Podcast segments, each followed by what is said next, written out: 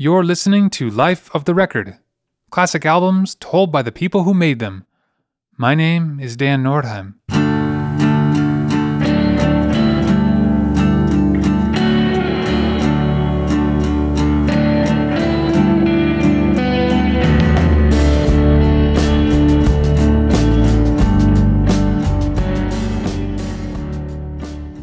Van Dyke Parks was born in Hattiesburg, Mississippi in 1943.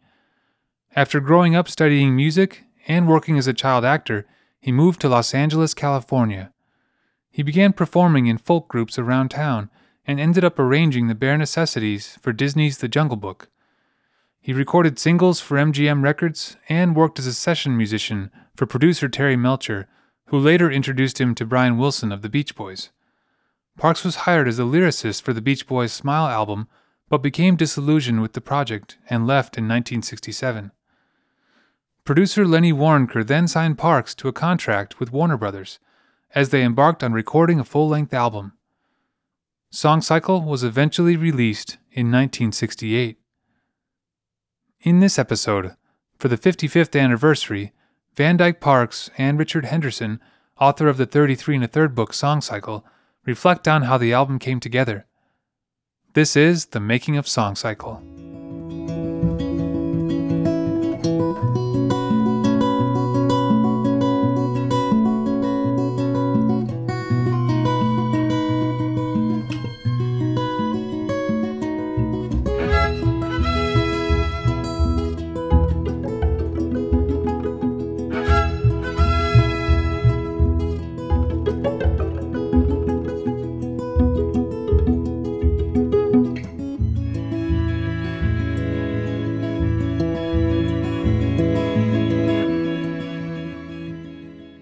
Hello, this is Van Dyke Parks, and I'm here on Dan Nordheim's wonderful podcast and uh, give you all the scoop about the making of Song Cycle over 55 years ago.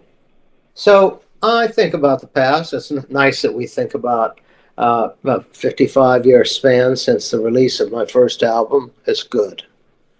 But uh, I am happy with it. I know I did my best. I unfortunately didn't know why I was doing the album beyond the practicability of learning anything. I didn't want to be approved of or screamed at in a concert. That just was not my thing. I wanted to find what was going on in this incredibly developing technology that offered such studio wonders. Recorded music was coming of age, a golden age of analog morning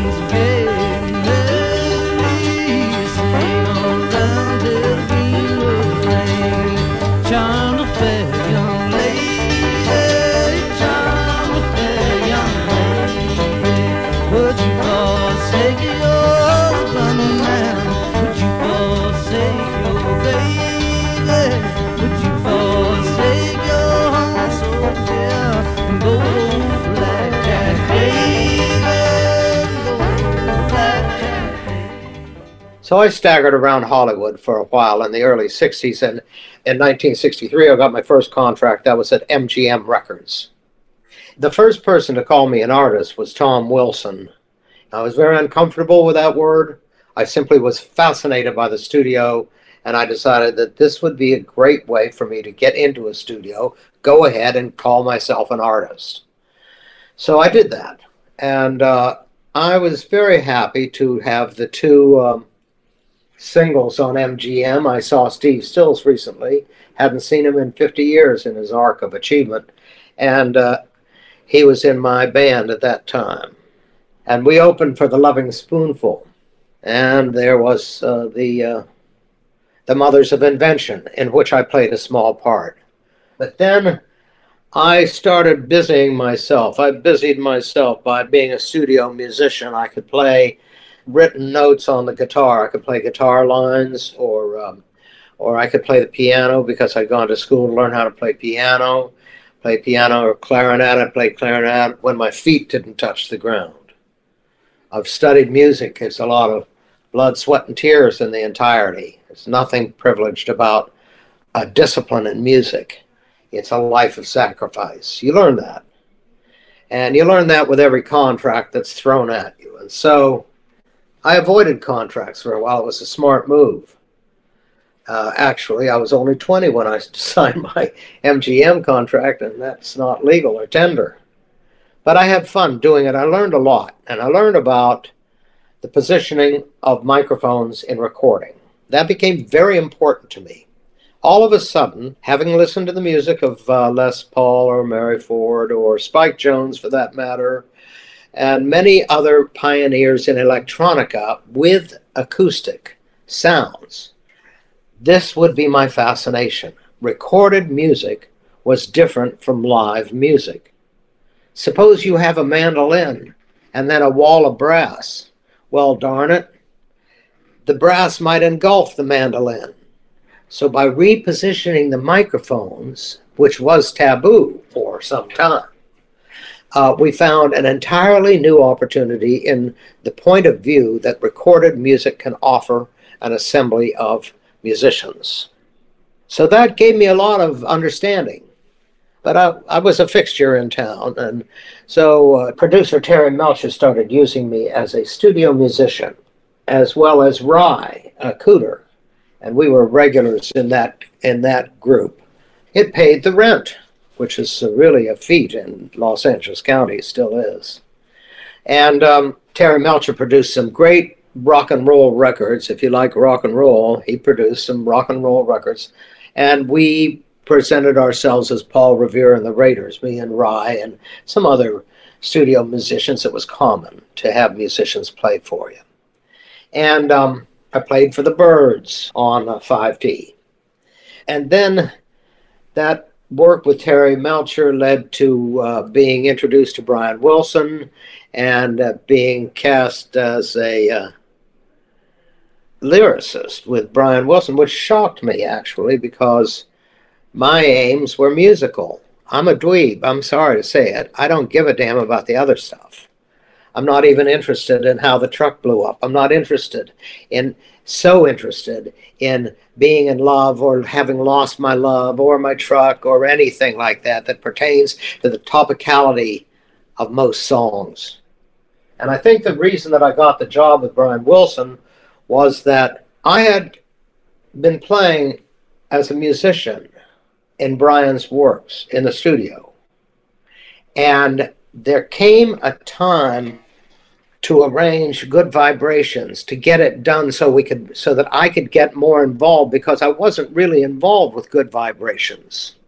I had been on the floor in the in the middle of good vibrations on a pedal holding the the pedals down with my hands because it was easier to manipulate the foot pedals with my hands than with my stocking feet. In the middle of good vibrations, you'll hear a very low organ sustain pedal tone. That's me on the floor. Then I suggested the cello to Brian because I wanted to see if I could get involved with a little more fancy music. We're going to get fancy here. We're going to do, you know, get some strings in here and and that aren't in the group that he's working with. And I was less mindful of the Beach Boys, so was interested in Brian Wilson's development and my own. So why don't we try a cello? So he says, Great. I get to the studio and there's a cellist and there's a music stand, and his name was Jesse Ehrlich. And uh, he was uh, sitting there with no music on the music stand and rather perplexed. And I was in the control room with Brian Wilson, and I had assumed that Brian was going to write some notes for him. Those notes weren't there. So we went to the chorus, and I said to Brian, have him play eighth note triplets, secco, dry, dry as a bone. The fundamental of the chord, eighth note, da da da da da da da da da da da da da da da da, and as a result, got the Ruby Slippers moment of the song. I did that by my power of observation. I was there, lucky enough to be in the room with this gent, and uh, I said, Arco, Brian went on talkback. He said, Jesse Van Dyke says Barco. Jesse looked at Brian through the control room window he said, Barco? I said, Tell him with a bow, Brian. So, Arco, it was. So I got myself a, a job as a lyricist because of that. Brian was busy being a musician, a genius. So it was time to put the lyrics on the words. And I did that. And I did it, I would say, w- without apology. I did a darn good job. So I did my best. I know that. And that is enough for me. I'm Richard Henderson. I'm film music editor and radio broadcaster who wrote the book 33 and a third song cycle for Bloomsbury's 33 and a third series of books about individual albums. Van Dyke, as you know, is from the get go one of the most eloquent people you'll ever meet in an almost Rococo fashion. And he's just a great raconteur. And so Brian picked up on this and said, uh, you know, this is the guy that I want to have do the lyrics for this big project I have in mind, this the Smile project. And Van Dyke watched this thing come apart at the seams. He had a front row seat for it to the extent that he left the project and then he had to be talked into coming back to the project. And, you know, Brian would cancel sessions because somebody's girlfriend in the lobby was a witch and like just really goofy crap. Brian had discovered the big world of better living through chemistry. And to the extent that it wound up fouling up the project, he was just, you know, just chasing his first high all through that. But Van Dyke was was very together. He was, you know, he'd been a pro since he was a kid.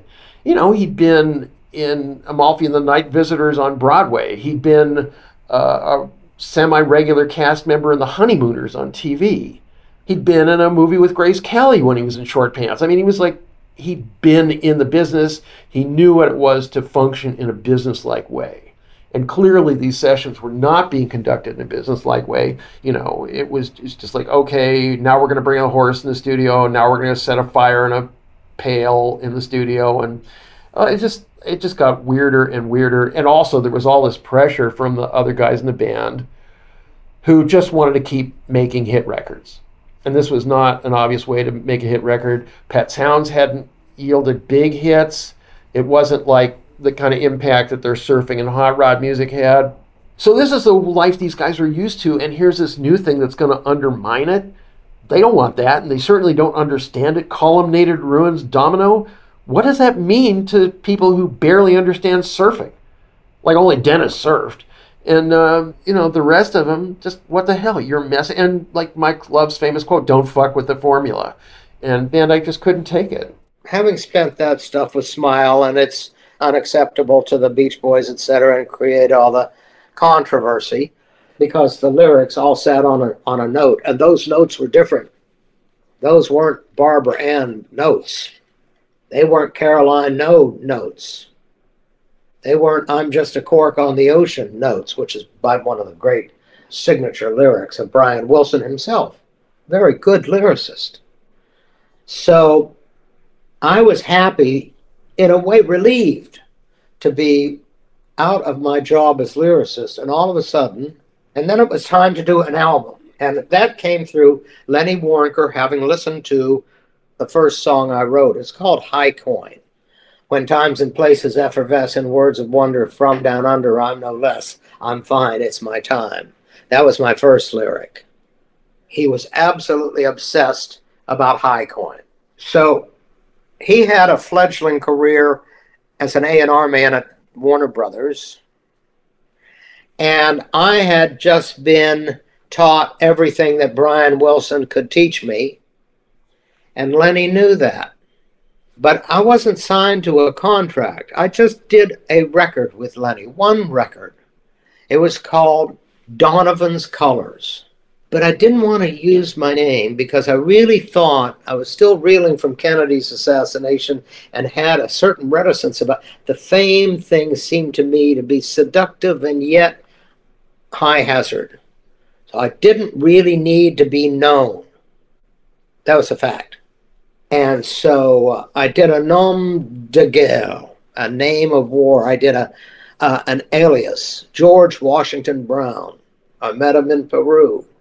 Anyway, I did a fictitious character, and we threw the record out to no one in particular. College rate FM radio stations at that time were just gaining their provenance.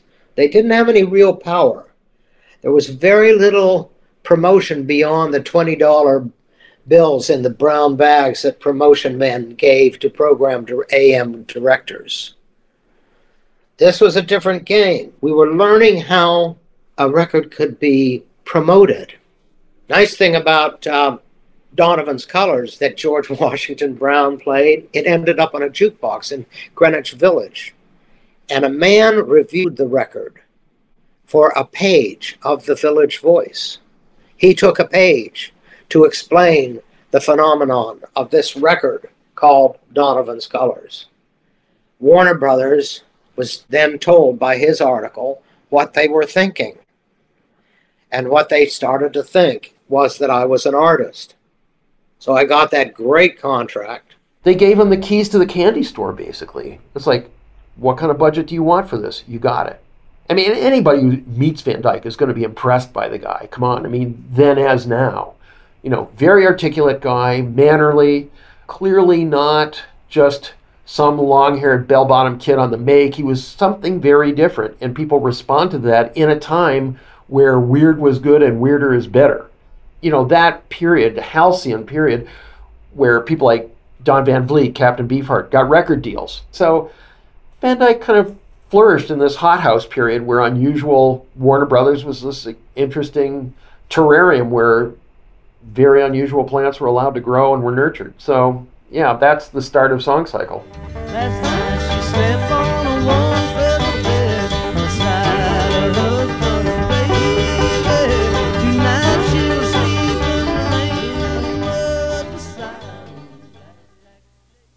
That's a tape that we made.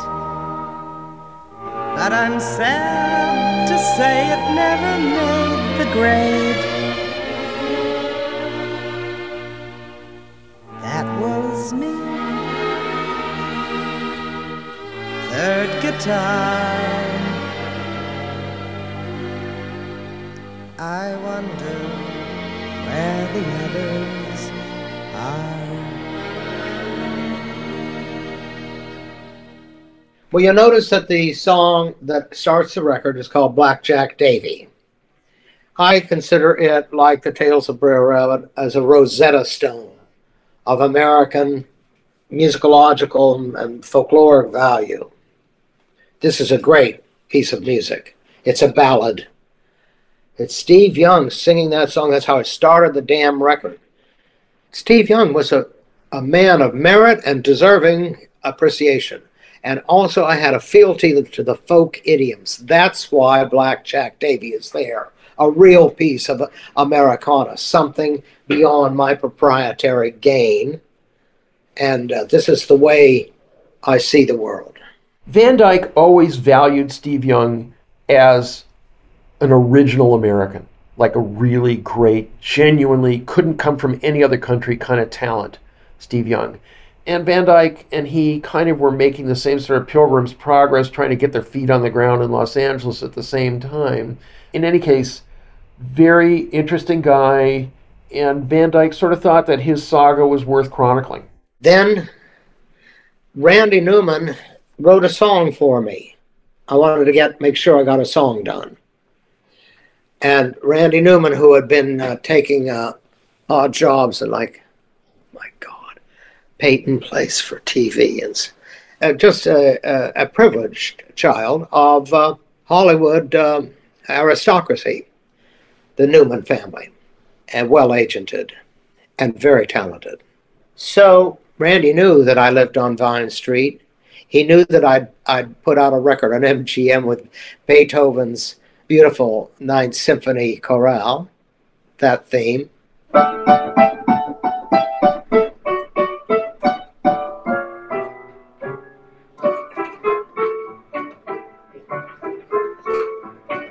Vine Street. I sold a guitar today. I never could play my anyway.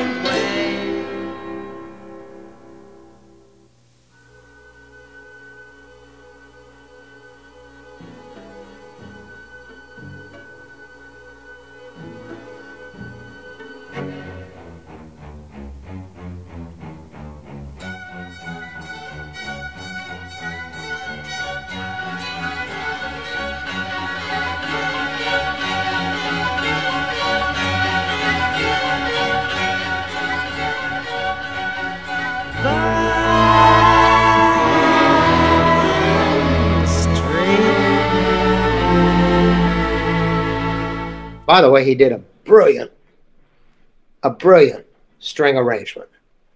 So graciously conducted by his Uncle Al, who would die in three months of emphysema. His Uncle Al, who did the 20th Century Fox theme. The strings are sul tasto. They're very skinny. You'll notice they're very high. So you hear mostly rosin. It's the absence of of uh, notes. Yeah, it's nice, isn't it? We used to live there on Vine Street. She made perfume in the back of the room, and me and my group would sit out in the stoop and we'd play for her the song she liked best to have us play. on Vine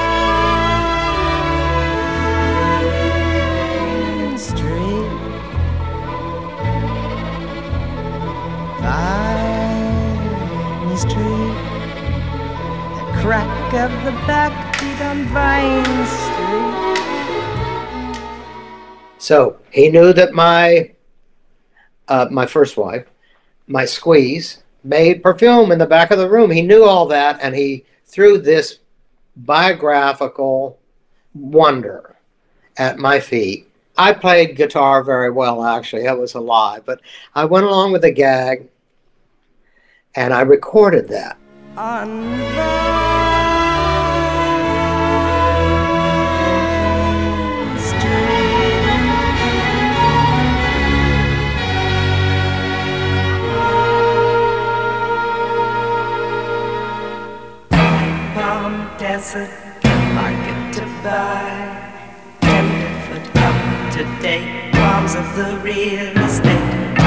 Palm Desert Springs off and run dry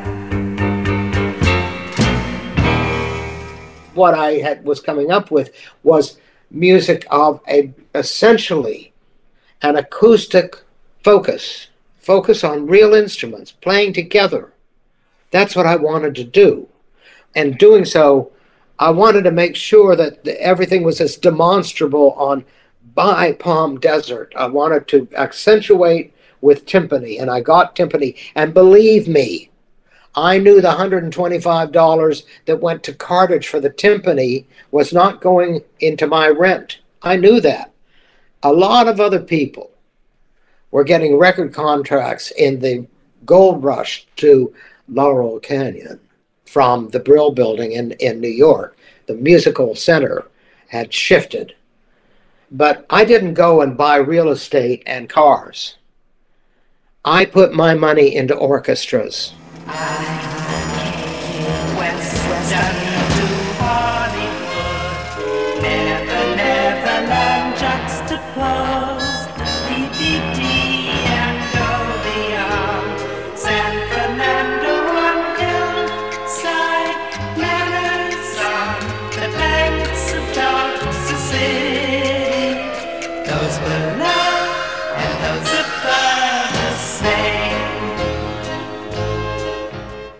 And then it goes into I came west onto Hollywood, and I thought because Nudies was making uh, clothes for people like Graham Parson and so forth, there were the rhinestone cowboys all over the place, whole bunch of people, uh, hippies pretending that they knew how to mount a horse and never got saddled.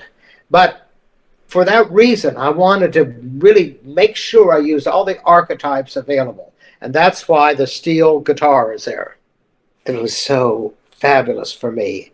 I was not the first to really love the steel guitar in pop pop music had employed it. It had crossed the aisle from from country and rockabilly. But I remember Gary Lewis did something that he used a bunch of steel guitar, and that that was probably the first time I'd heard it in pop music, and I thought that would be a great instrument to center Palm Desert Have you been to Palm Desert? I mean, there's not a lot to write home about. I mean, now it's filled with corporate wellness retreats and crap like that. But at the time, I mean, you could go to be like Graham Parsons and fetishize Joshua Tree and just wander around the desert loaded. But with Van Dyke, it was just like getting away from distraction, you know, just being out there and doing that and getting a song out of it while he was there. But just just him bent over a keyboard, working hard with staff paper, which has been his whole life. You know, whether he's film scoring or writing arrangements for someone else's record or working on his own material, he's very much almost a pencil and paper guy, but he is at core very much a hands-on, do your own work musician. And I say that do your own work because I exist in a forum where film composers are expected to have an army of little Grammys doing stuff for them. You know, like, oh, I'll come out with some like right handed melody. My arranger will turn it into the cue. You know, I'll have these ghost writers doing the cues I don't have time to get to, stuff like that. But Van Dyke, very much that kind of do your own work kind of guy, hardworking guy. So I was in Palm Springs. I came west onto Hollywood. I thought about income disparity. I thought about um, a sense of place. I wanted the record to have a sense of place. That's why I did that uh, stomp at uh, in uh, Palm Desert. I wanted to have it be a, a luxurious moment in Southern California, and with a definitely uh, an informed optimism.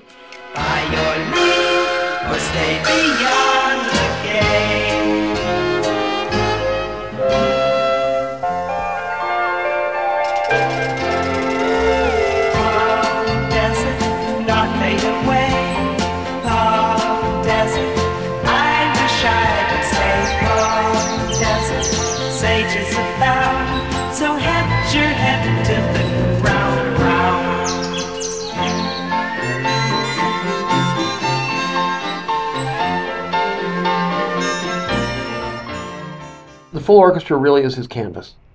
I mean, he can sit down in a club and play, and you know, many people have seen him do that. I've seen him do it a number of times. He can sit down at a piano and have minimal accompaniment, string bassist, and maybe one other person, and do a really engaging set. But having the full orchestra in the European understanding of that possibility, that's his canvas. That's really where he feels liberated and can take wing with music and, and do what he wants. Um, whereas people are waiting for studio technology or waiting for this or waiting for that to make their thing happen. He doesn't really need that. And you get a sense of that in Song Cycle, despite all the wonderful coloration that Bruce Botnick's recording studio technique brings to the record. It's still a record that's very much composed and arranged in uh, almost, you know, German way. I mean, it's it's amazing to that end. So it, it exists in both worlds. It exists in the world of composi- you know, old school composition. It exists in the world of newfangled, the recording studio as an instrument. And he was the first who could legitimately lay claim to that, you know, well before Brian Eno, who was always heralded for doing that. So it exists in both camps. That duality makes the record that much more interesting. I got to experience the joy of a discovery. And uh, sometimes it went as expected, often, more often than not, entirely different. So, Song Cycle proved that although I took, I had five years of perfect attendance at Presbyterian Sunday School, but you wouldn't think I'm a Presbyterian after having heard that record. It has no idea how to presage, to understand what's coming next. It's deceptive because it is deceived. It was a tragic age for me. It was post mortem. I was very much with my brother in his grave. It was brutal. I wasn't communicating anything to anybody. So, what did I do? As they said in Lit 101, when I went to school, in Literature 101, they'd say, write what you know. So I wrote about the trauma of my recovery from my brother's death, which had just occurred in 63.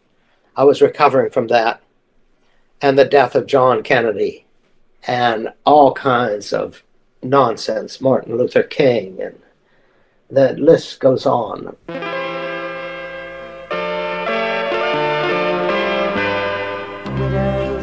walk, I do walk on.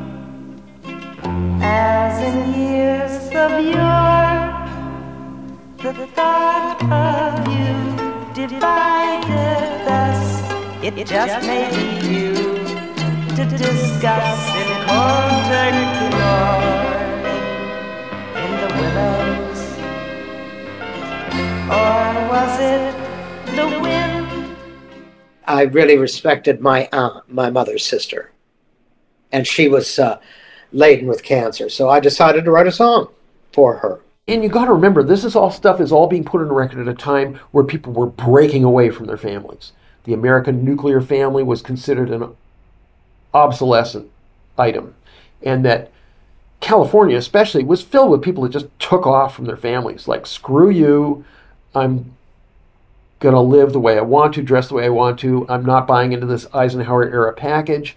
And so, families, family life, ancestry, not a big part of hip culture at all. People really divorced themselves from their families at that point in time. Many people never reconnected with their families. They joined Hare Krishna and disappeared. They did a lot of weird things back then. And so here's this guy who is speaking a form of English that takes a lot of education to get to. He was very articulate, very well educated guy whose family mattered to him. And he realized the kind of illustrious, one of a kind aspects of his family. His father led a dance band, which also figures into the lyrics of Song Cycle, and the, his brothers, and I mean, the fact that he could play piano when he could barely stand. And they had more than one piano in the house, so they'd play duets, him and his other family members. You know, family and what came before him was very important to him, and that was something that was not on the table for a lot of people in hip culture in the late 60s. But it was just, you know, your own family, that was something you got away from. And here is Van Dyke kind of delving into this and uh, celebrating. It was a very interesting take on things. You we all suspect the mortal door will open the behind the widow's wall.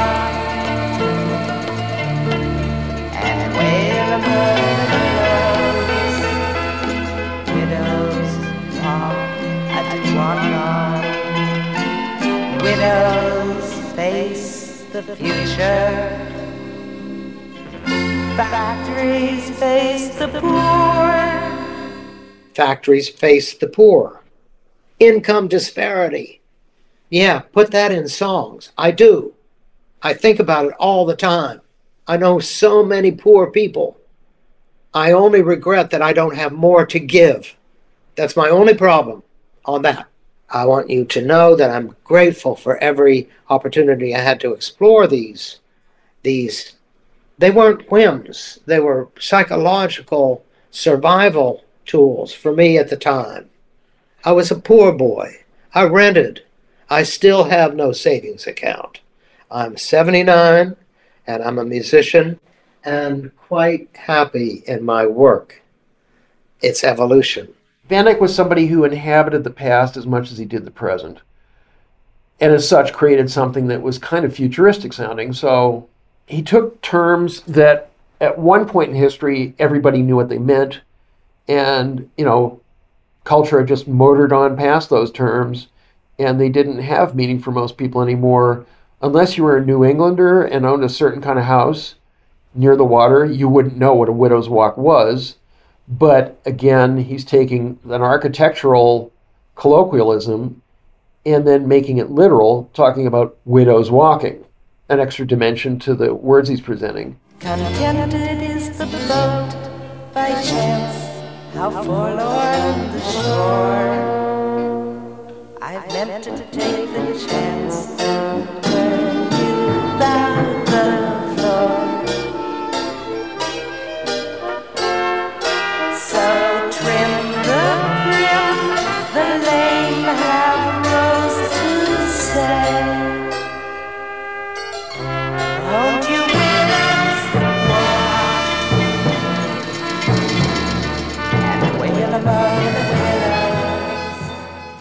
My relationships with Warner Brothers were very problematic. I felt it was insultory. I knew because when Jac Holzman, the head of Elektra, came to my house in Laurel Canyon with Judy Collins to ask me what I was doing, and I played them Song Cycle. He went to Mo Ostin. He said, "Why isn't this out?" And Mo said, "Oh, you know," he said, "He said if you don't want to release it, I sure do. Please." I would have had an easier life uh, with the New York than in this Cowtown. I would have. It would have been okay. People weren't so concerned about fucking with the formula. It would have been easier.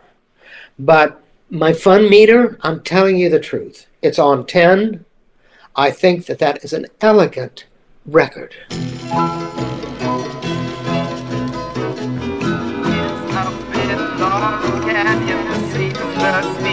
To me the needs of the heart of their companion way that's a long canyon.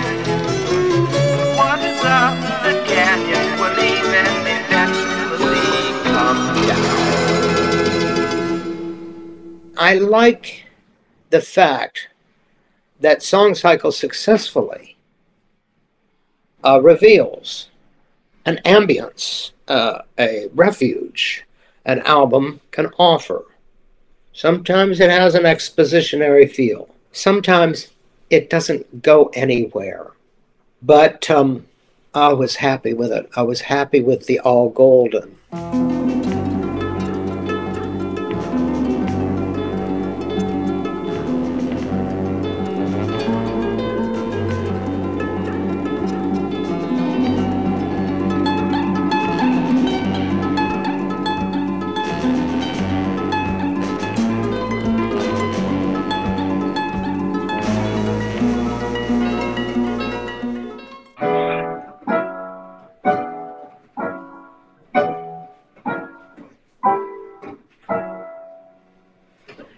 Nothing innovative, but a very good diaphanous way of entering it, on which there was a capstan in the tape machine that was going 15 IPS.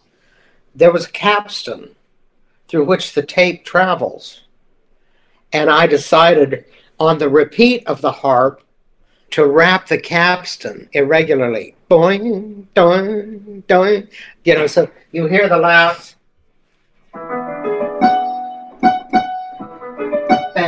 and that and, and that would catch. Now all of this sounds totally loony, but if you think that I'm crazy, try Stockhausen or go to Esquivel in Mexico, just here, or Bob Thompson, who did many arrangements for me in my later career, to learn how many musicians shamelessly wanted to explore these potentials. They might eventually come to mean something the Farkle is one of those uh, ideas that a few people unknown to one another had at the same time or roughly the same time. But mostly the invention of either Doug Botnick or Bruce Botnick, depending on who you talk to, the two brothers, both engineers. Bruce also having a much more extensive career in record production, having worked with the Doors and Arthur Lee and Love and people like that. Um, but it's like origami. It's a little paper ring that you fold and fold and fold and fold and tape together, and you put it around a tape capstan, the little pinch roller and the rubber roller, the little spinning metal dowel and the rubber roller that's opposite it with the tape in between, and those things connect and they make the tape go forward. Well, if you put this little Farkle thing, this, this little origami ring around the pinch roller, it causes the tape to wobble like this. Now you can just do it with a plug-in. But at the time, this was very much this sort of mechanical approach. Bruce Botnick uh, has uh, mentioned Farkle. He made up that word when I told him, let's wrap the capstan.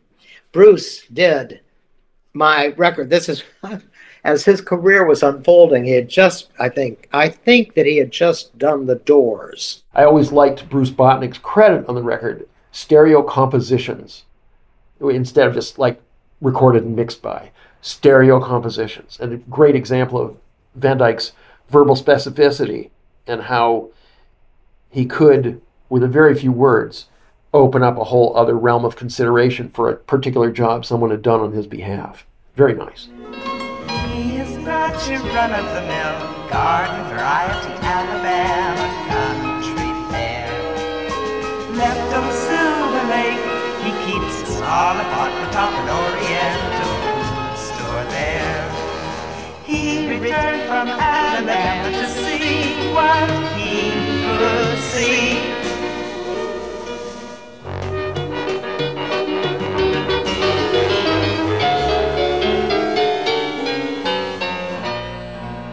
off the record. He is hungry though he works hard in his Alabama country fair. Well, you know, it's the Horatio Alger story in a way. Someone went west to like reinvent their lives and turn it around for themselves. And uh, it's very much the admiring portrait of uh, Van Dyke's depiction of Steve Young and his uh, travails and adventures in getting from where he came from to California and then trying to uh, make a living for himself. But Van Dyke just recognized this, as I said before, this kind of quintessentially American aspect of him. Steve Young was a guy who was, uh, he, Waylon Jennings wanted to be Steve Young. He was a charismatic Alabaman, and he had a, a picture of George C. Wallace, who was a racist pig, on his wall and it had a Hitlerian mustache. And I knew that Steve was a man that uh, just as perplexed as I was about having been born in the South.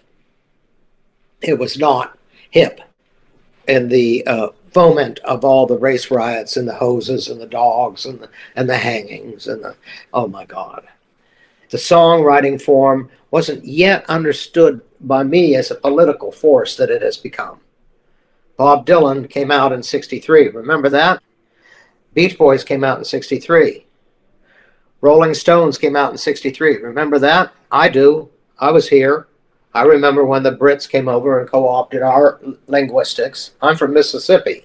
I know what the blues are. I've heard them. This was uh, so faux, fab faux music, blues from Britain was something of uh, an irony to me. And it became pocked by the reality that very few black musicians have an opportunity to play the blues in the House of Blues today. That's what happened with the branding of the blues. White kids got the woo woos and took it over. So I avoided the blues. I've stayed cheerful all the time. This is Van Dyke very much conscious of, you know, English interlopers coming in and knocking us all out of business with everything after Beatlemania that uh, and then the, you know, amplified blues music that was coming out of England in the later 60s and things like that. You know, he was all about being American. So that was Steve Young was kind of the representative of all that stuff for Van Dyke's way of thinking.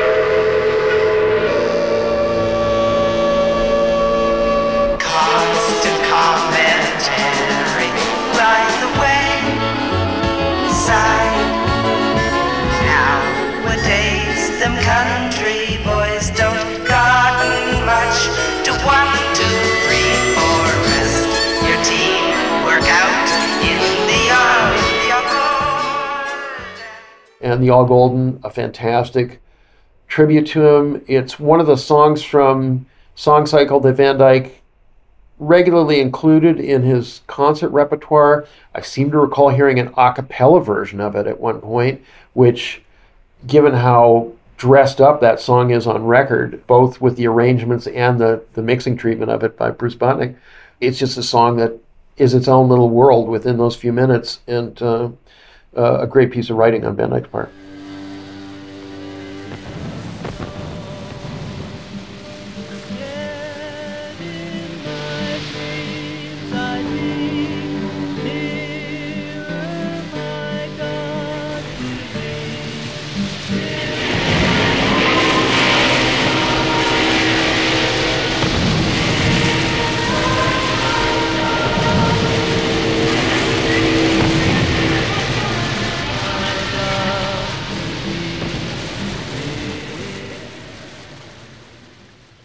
The sinking of the Titanic, to me, was a great archetype.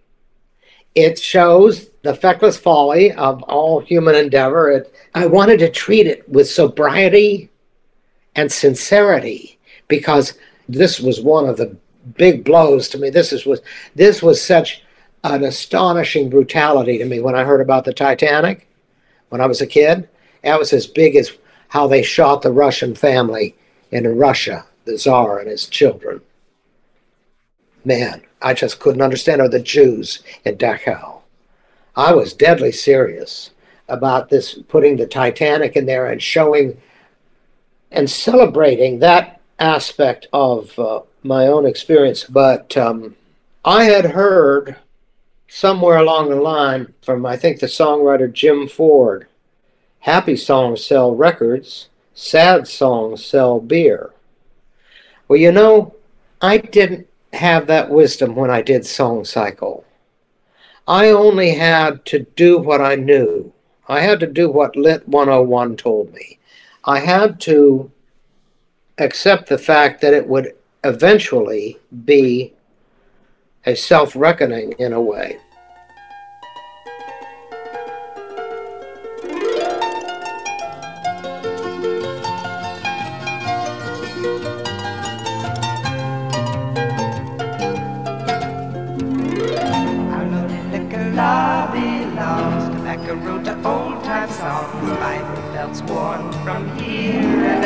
All, we're born in the know.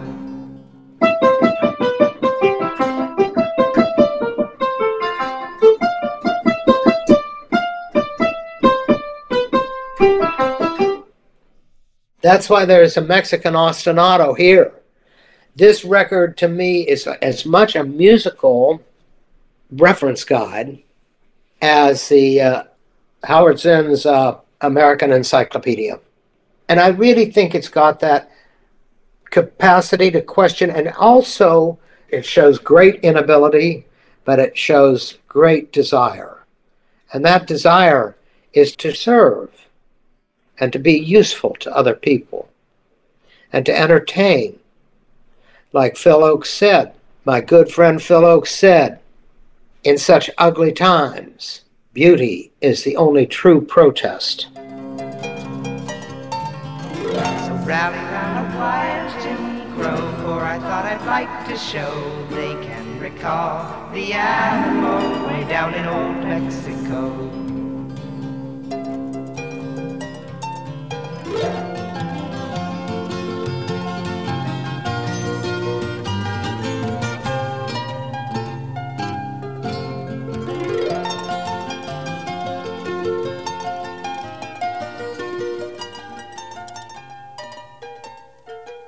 He kind of like flipped the thing where public domain was credited to Van Dyke Parks, Van Dyke Parks was credited to public domain. It was it was just this funny little mind game he was playing at the time. There's no underestimating the significance of mind games at that point in time. I mean, people, especially if they had anything like an education as Van Dyke did, but we're also into better living through chemistry. The the whole mind game aspect and let's play these little Joycean games with words and what we could do. Public domain very much a part of that. Again, uh, Farkle implementation there on the harp, and again this construction of a landscape. You know, you can hear the wind through the telephone wires on that one. You know, it's just it's a very much an environmental piece, as most of the pieces on the record are. They again bring up Brian Eno, somebody who has cited Song Cycle as a favorite thing, and actually in one of his interviews, Eno defined uh, Song Cycle as a record that only other musicians bought. He was he was very good at summarizing that. He was the source, of course, of that quote about the Velvet Underground. You know, their first record sold twenty thousand copies. Every one of those people started a band. Well, for Song Cycle, he's brought that up in interviews too, saying, you know, only other musicians could get that record. That's a record that musicians buy, and that regular folks with stereos don't. If you're to go out there and be bare naked, you know, it's like on um, on a bucking bronco. You're revealing yourself. You might as well explore these components of personality. And I thought that was important to know. Of course, it was very short sighted of me. I forgot that people might listen to this record. But I'm telling you the truth as we speak. That was beyond my comprehension. I could not imagine that anybody was going to listen to this.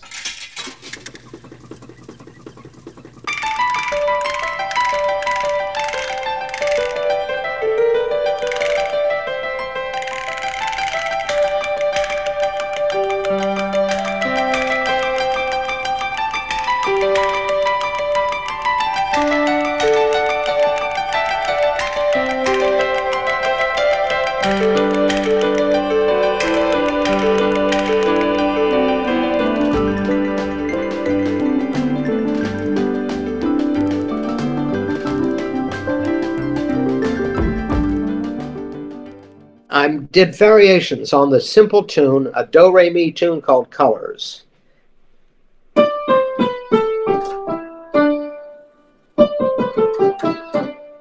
And I did whatever I could. I, when,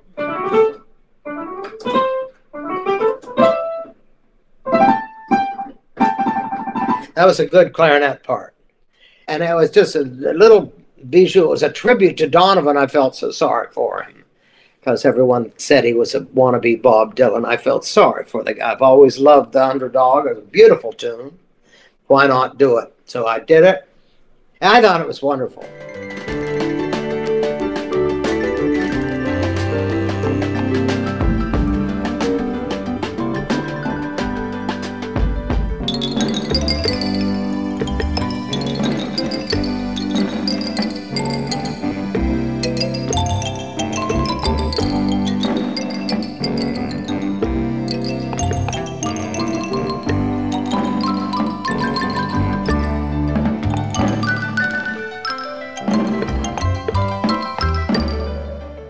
When I did Donovan's Colors, you will hear a, a marimba.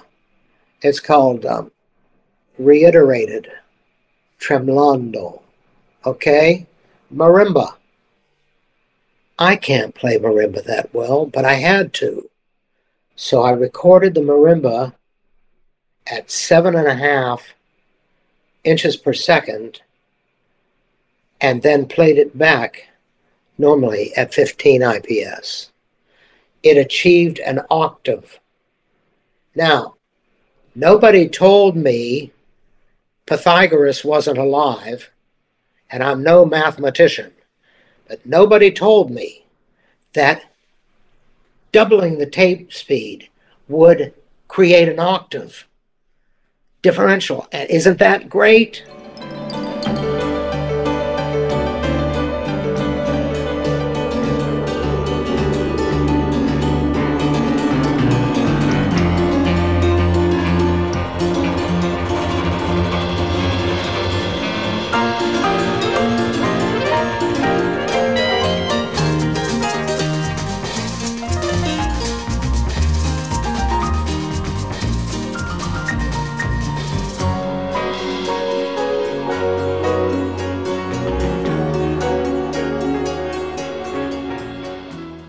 Donovan's Colors, we were on three track tape, by the way, sir.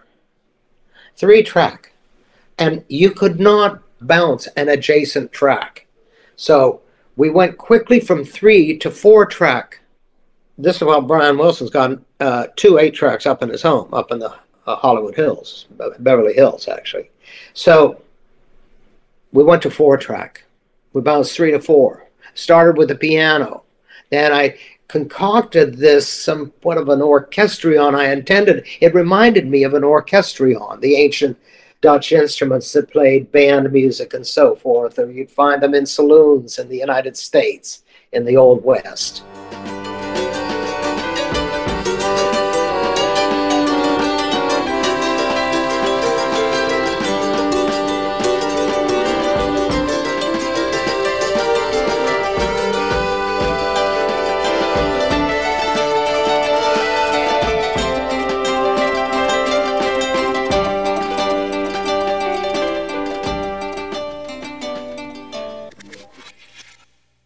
I don't get reactions to songs like, oh, people want to avoid it. Or, you know, one time Ry Cooder gave me a CD. He said, please take this. People are turning it down. You know, they nobody wants a CD. It's true. Nobody wants nothing. They don't want to hear. We've lost the capacity. You know, it's like the shuffle mentality has put us on a kind of like a, a very fast referential schedule.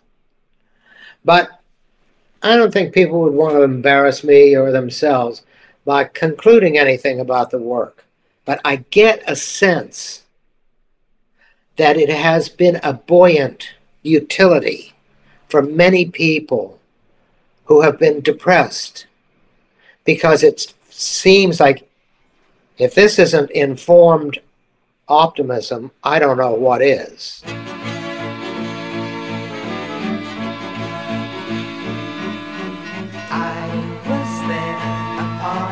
Poster there. My pals that came to bear some thoughts of the past amid a dash of influenza. And then I came to see in baggage the memories of truncated souvenirs, the war years high. I said hi, moonlighted high.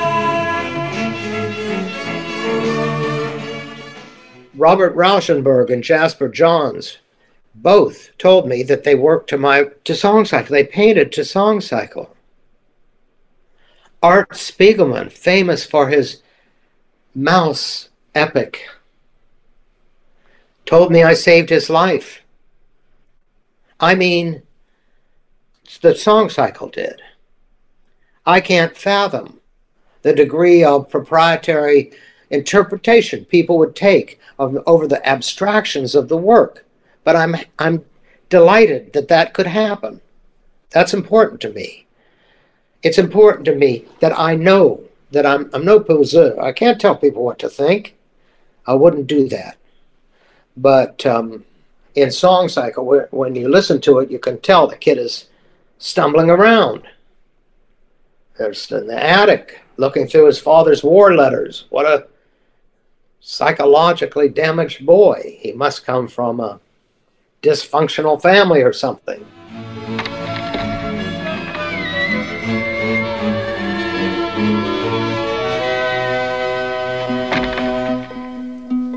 Your age will most probably carry away the letters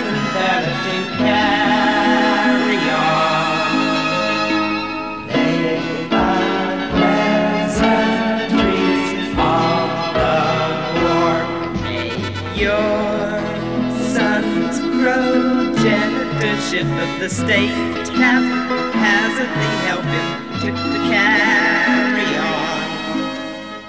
The Attic is just this kind of the sweet and sour of memory and remembering more than you want to remember uh, and how painful that can be. It's kind of an evaluation of nostalgia and uh, a denial of nostalgia. Very interesting song. At one point with this record, because I just lived inside this record for a long time in a way I've lived inside few others, but at one point I decided to let go of decoding things and to let him live beyond interpretation. And I think, in a way, Van Dyke's lyrical content speaks to his own eloquence, it speaks to the way his mind works, uh, it speaks to his experience, certainly, and the experiences of those around him, people like Steve Young, for instance. But ultimately, I think to pay him the best compliment would be to allow Van Dyke to live beyond interpretation. Automobile pounder from nine round a long line of drivers wine to dine in the divers. One line in tandem from some new hatchet deals. Cracks in the heat and then caught by the catch the country store feel for the Hackamore crew. View the Cracker Bear coterie standing by. Certainly, Laurel Canyon was a big thing, but not big enough that he couldn't make fun of it. The seat of the beat to meet, and I mean, all that stuff to lampoon it a little bit and think it was a little bit too rank and file for him. I mean, he's always going to be an outsider. But, you know, Van Dyke's very, always very aware of who's doing what. And he knew that he was there at a special point in history. The format of the whole singer songwriter thing, which he was in at the get go of and the fact that Laurel Canyon was the place to be. People getting signed to big record deals who before were living out of a garage, and, and you know, like people who because they had the right hair and dressed well could get deals. I mean, you know, you know, this is a balloon. People, we've had gold rushes before. It never turns out well. Okay, something's going to go up. It's going to come down. I always loved the little like slow tape effect they did on that. The down.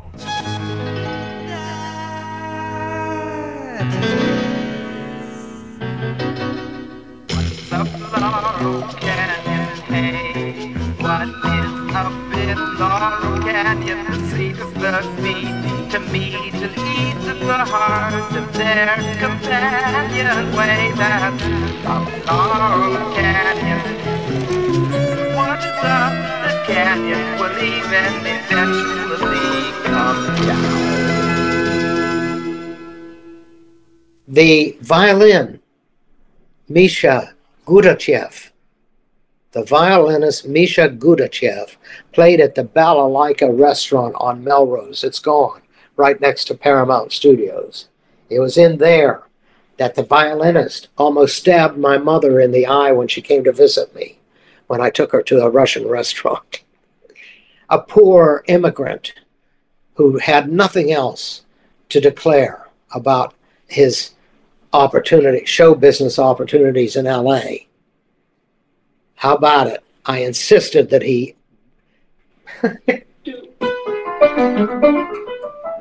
I'm one of those, some kind of a uh, diminished flourish or something. There is a, uh, uh, on this album, I believe, there is a sense of confirmation to try to confirm people. You know, yes, I think that that's very important. now even like, say, in this, in a present age, in this era of multiculturalism, and you'll note in Song Cycle, I was thinking about it. That's why I had a balalaika orchestra with five people. Have you ever seen a bass balalaika? Incredible. It's like a huge triangle. It's bigger than a cello. Oh man. And I had five of those Russians. From whence they sprang, had sprang, I don't know. Balalaika players on the record? and that was again one of those situations where it's like, let's find how many bars are empty in this little stretch of the multi-track tape so we can plug in the balalaika player and get out before we erase the thing that we've already got on the tape that's coming up next. I cannot emphasize the riskiness of doing that kind of thing. That was the kind of odds they were up against doing Song Cycle, trying to fit extra parts in. Because Van Dyke was very much a creature of the moment, spontaneous thought, that was his engine. And uh, to to be able to, oh, I, I found this balalaika player in a restaurant. We got to have him on. We got to have him on this song. And figuring out the little spaces, and they would sometimes jump from track to track to track, just have a continuous part running through the record, but they were out of tape real estate to do anything with. So they have to find these little empty bars, dead bars for the different players to slot in the guy here, there, there. I would not have wanted to be in charge of that. That's like such a high wire act.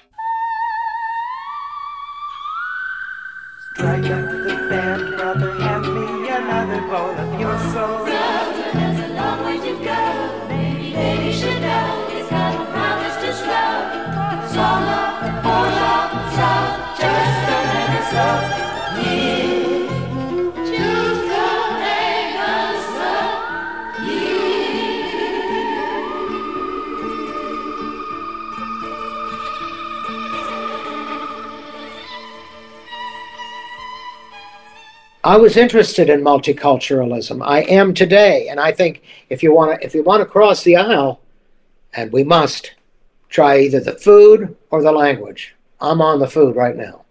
When I go to a Korean restaurant, this is a way to learn. The arts will help, but we have this multiculturalism, and and you can sense that I was in going in that direction on Song Cycle.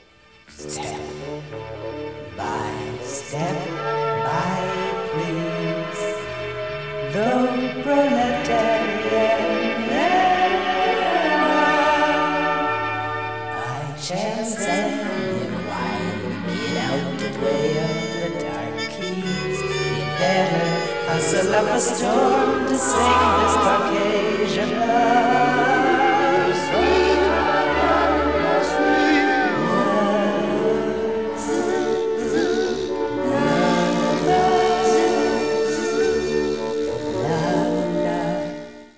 before I exposed my ambivalence about Russia because my brother had been in in the State Department and died there in the Cold War, and I feared Russia.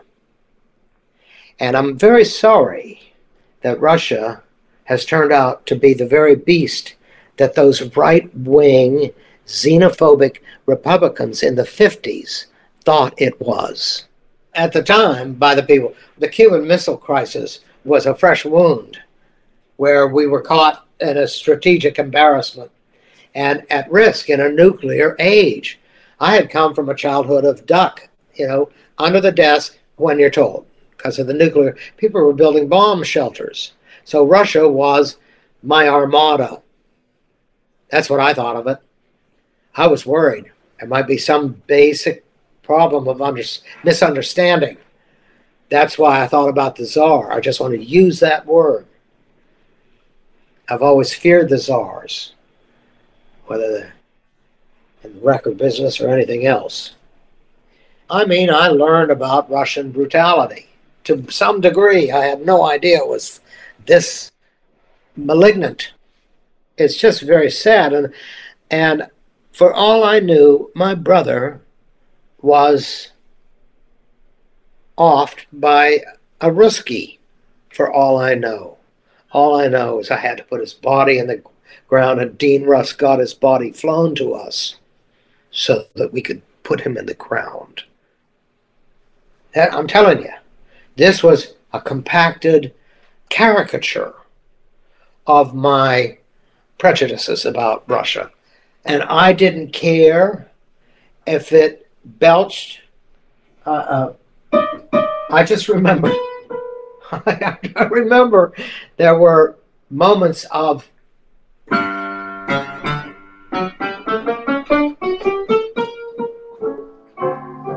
um, I wanted it to sound Slavic. The Beatles hadn't just had not done back in the USSR.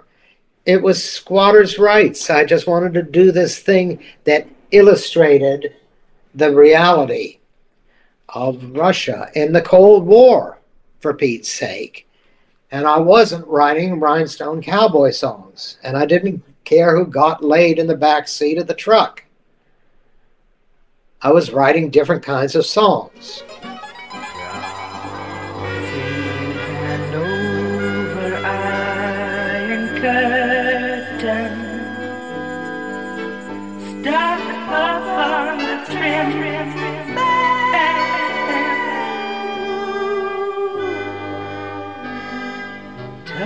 Footbridge, the bulrushes, certain, canola, American Express.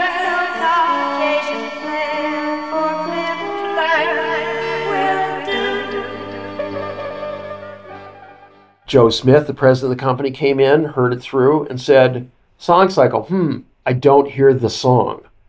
And, you know, you think you're going to get a good vibrations out of this or you're going to get something else. And it's just not like that. It's a different kind of record.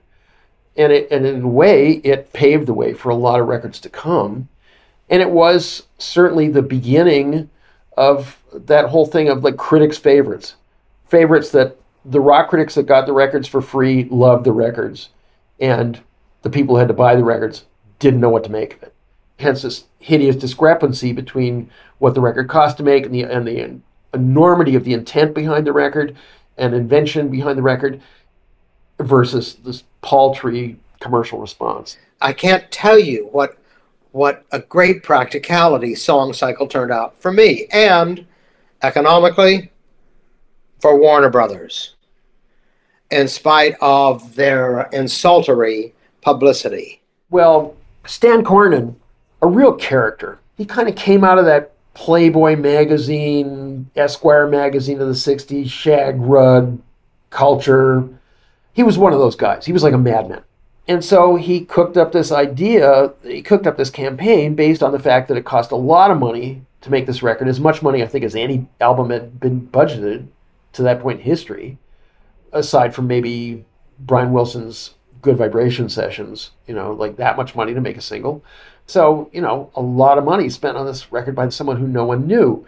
And so he kind of started just being very literal about, okay, here's how much we still have to recoup on this record in big, bold Helvetica type across the top of the ad with a picture of Van Dyke from the cover and and like, yeah, it's looking dark for the song cycle and you know, all this other stuff, kind of making light of how dismal what a dismal commercial performance this record had um, done to date. So Van Dyke actually chased Cornyn down in the hallway at Warner's, you know, wanting to know if he was trying to destroy his career. You know, like, oh, here's how badly my record's done. Now the record company's making fun of it. At Warner Brothers, I've been around a lot of heroes, know a lot of villains. And I was just glad that they could write me off as a deduction. The U.S. citizens paid for that effort. And then, of course, they charged me the same amount, which was 32,000 bucks. They took it up to 37 because they made a, an album cover that was not acceptable to me. They made an album cover they were going to throw at me called You Are Now Entering Van Dyke Parks. And I said to them through my attorney, no, they're not entering Van Dyke Parks. Uh, it's not going to happen to me. They're not going to do that. Wasn't that glib? So I had to have the artwork changed. That was the first time the art department had been contested. Then here comes Randy Newman. Randy Newman, I get a call because co-produced Randy Newman with Lenny Waronker, his first album, and uh, I get a call from I.G. Newman, Irving G. Newman, my doctor, my doctor, my diagnostician, Randy's father, said, uh, "Get that fucking album uh, reprinted. Get that fucking thing reprinted. What are you doing to my son?" Referring to my son as that pudgy Hoagy Carmichael, that Nazi bastard. Get his name off my son's record. Yeah, the doctor called me, so I had to turn down the art department once again. And I generally left that industry having served as a bureaucrat. I couldn't take it. I did it to get back to work and enjoy the epiphany moments that I found in, in Song Cycle. Up the band, brother, hand me another of your soul.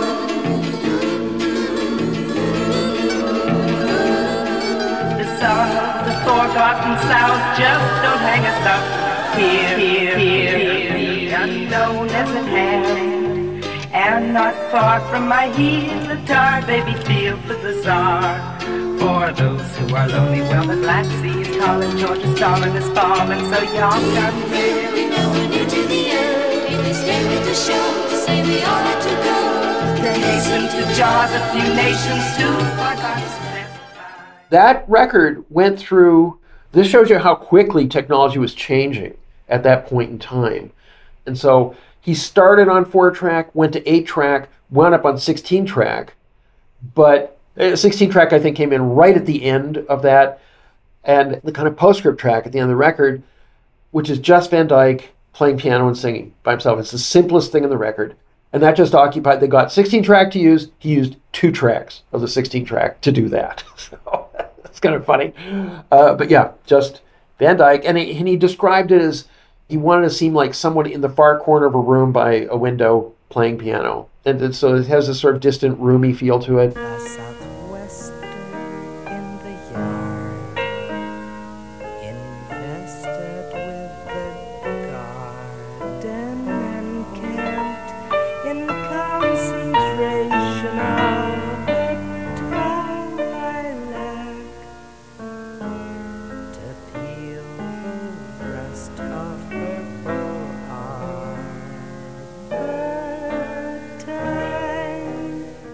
described the setting for it, how he wanted someone in their mind listening to the record to picture someone sitting by a window with a piano watching somebody outside, watching this gardener who I met later. Gardner worked with Van Dyke forever. I studied the Japanese gardener. They're gone. They're gone. There are no more Japanese gardeners. It's all mow and blow and it's Latino. It's all the big gasoline machines. It's the noise brigade. You can't think. I'd like to re release uh, Song Cycle. However, there are just two components that I'm still looking for. Warner's archives can't find Potpourri and um, Van Dyke Parks, the sinking of the Titanic. They can't find two components of the piece. That shows a problem in, in uh, archiving. So, as we speak, or as I am heard, this thing called Song Cycle has been in large part erased. We are many of us of that era are being erased because we don't migrate to new formats or in the absence of a format, a platform.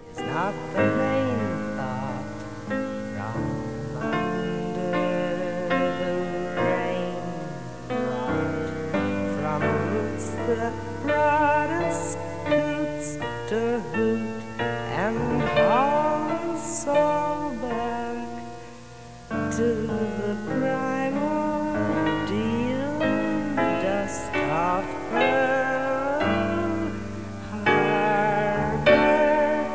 time. I was disappointed in many ways with Song Cycle because I didn't get what I wanted, but I got what I deserved.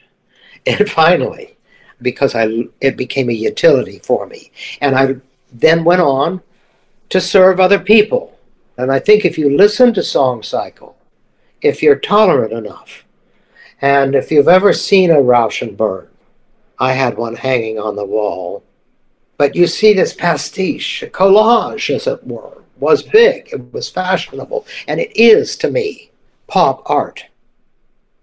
I really think it's got the pop art. He describes himself at the time as a pop artist.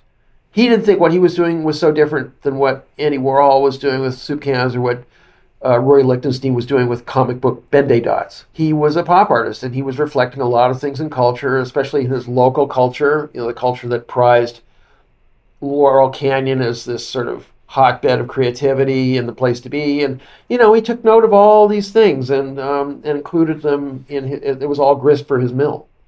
In some ways, listening to Song Cycle is like twirling the dial on a radio and having it come out musical instead of just Dadaistic static. You know, it's like here comes a pedal steel, here comes a synthesizer, here comes this, here comes that. I think it is a very, a desperately, fiercely optimistic record. And the legacy, I think, is basically its influence on the technology that informed it. I think people learned how to do stuff by my having learned how to do stuff. Well, Song Cycle is a very American record. It's a very forward thinking record, but it's got one foot firmly anchored in the past. Song Cycle represents the confluence of resources and talent and a bull economy in the country at a time when those things met in a way that they probably wouldn't meet ever again. But he made something new under the sun. And that's a big reason why I still love this record, why, you know, people like Joanna Newsom grab him to work with them, you know, because it has enduring value. But the thing is, I think that everybody senses that whether it would be Grizzly Bear or my beloved, I love that guy from the Fleet Foxes, Robin, some of these indie groups that say they have been influenced by my work or were aware of it. I think that they understand we have an urgency, which is not cute, to mute. And we need to stay involved in our work and agitate the sensibilities through some way. And I do that in the best way I can.